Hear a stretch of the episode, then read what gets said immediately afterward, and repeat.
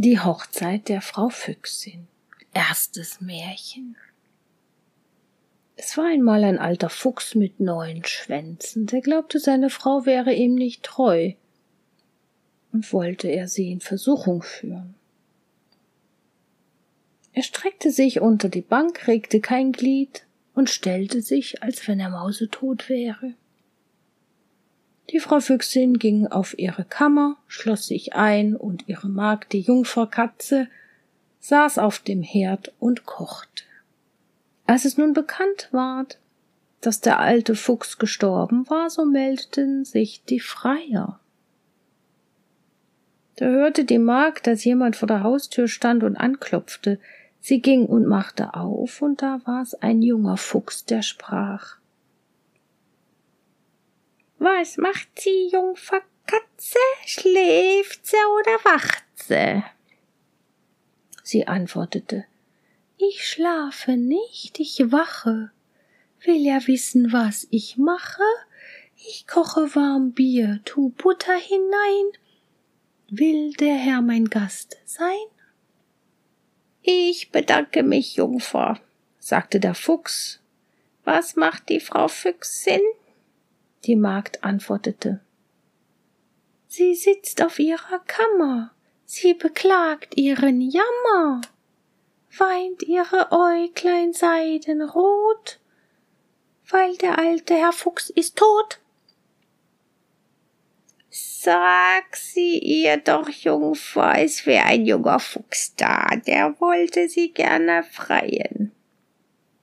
Schon gut, junger Herr, da ging die Katz, die tripp, die trapp, da schlug die Tür, die klipp, die klapp.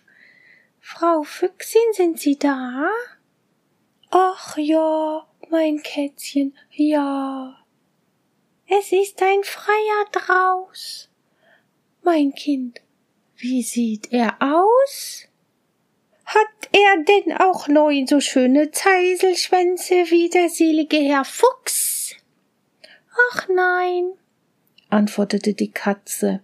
Er hat nur ein. So will ich ihn nicht haben. Die Jungfer Katze ging hinab und schickte den Freier fort. Bald darauf klopfte es wieder an und war ein anderer Fuchs vor der Tür, der wollte die Frau Füchsin freien. Er hatte zwei Schwänze, aber es ging ihm nicht besser als dem ersten. Danach kommen noch andere, immer mit einem Schwanz mehr, die alle abgewiesen wurden, bis zuletzt einer kam, der neun Schwänze hatte, wie der alte Herr Fuchs.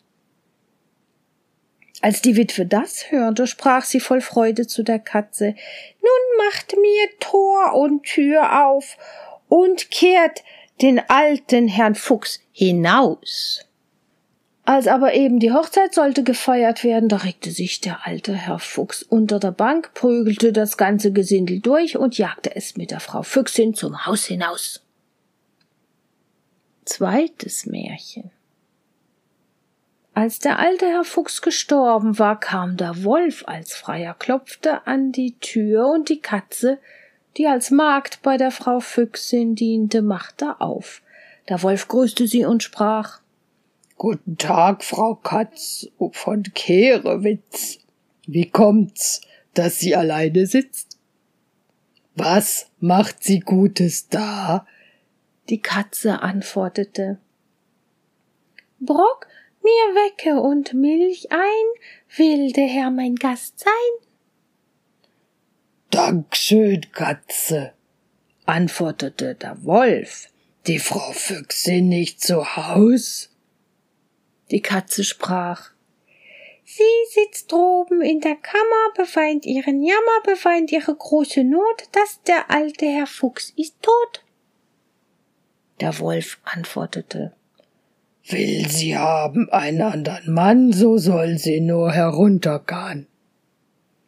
Die Katz, die lief die Trepp hinan und ließ ihr Zeilchen rummergahn bis sie kam vor den langen Saal, klopft an mit ihren fünf goldenen Ringen.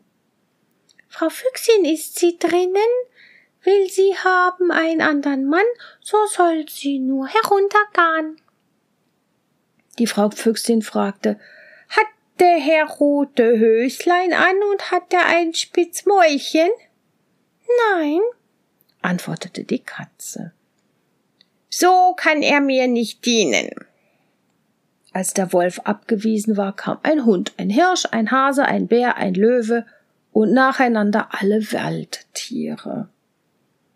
Aber es fehlte immer eine von den guten Eigenschaften, die der alte Herr Fuchs gehabt hatte, und die Katze musste den Freier jedes Mal wegschicken. Endlich kam ein junger Fuchs. Da sprach die Frau Füchsin Hat der Herr rote Höslein an und hat er ein Spitzmäulchen? Ja, sagte die Katze, das hat er. So soll er heraufkommen, sprach die Frau Füchsin und hieß die Magd das Hochzeitsfest bereiten. Katze, kehr die Stube aus und schmeiß den alten Fuchs zum Fenster hinaus. Bracht so manche dicke fette Maus, fraß sie immer alleine, gab mir aber keine. Da ward die Hochzeit gehalten mit dem jungen Herrn Fuchs und ward gejubelt und getanzt, und wenn sie nicht aufgehört haben, so tanzten sie noch.